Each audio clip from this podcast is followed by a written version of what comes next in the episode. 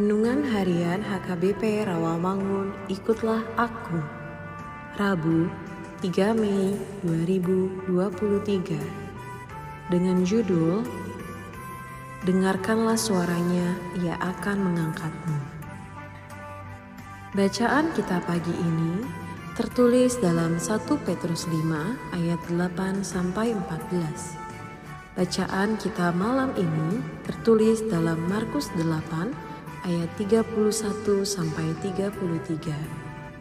Dan kebenaran firman Tuhan yang menjadi ayat renungan kita hari ini tertulis dalam Ulangan 28 ayat 1 yang berbunyi, Jika engkau baik-baik mendengarkan suara Tuhan Allahmu dan melakukan dengan setia segala perintahnya yang kusampaikan kepadamu pada hari ini, maka Tuhan Allahmu akan mengangkat engkau di atas segala bangsa di bumi.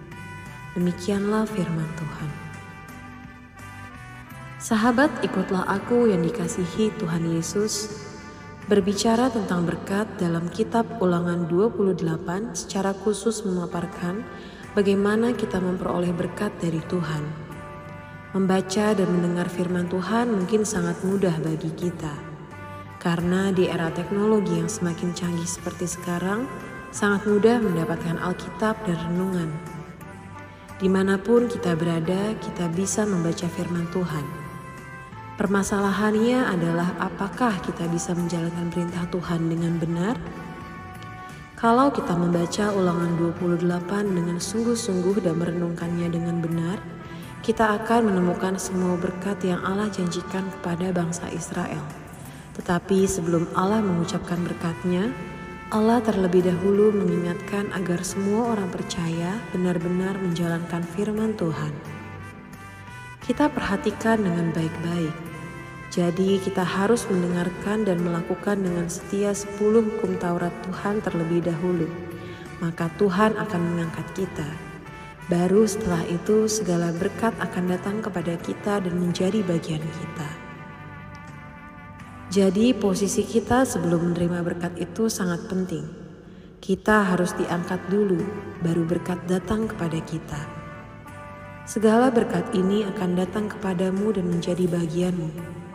Diberkatilah engkau di kota, diberkatilah engkau di ladang.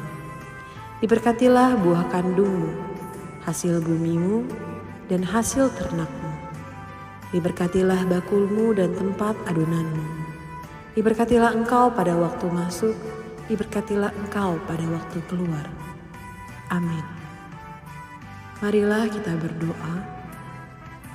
Ya Tuhan Yesus, jadikanlah kami sebagai pendengar dan pelaku firman-Mu, karena melakukan firman-Mu adalah berkat bagi kami.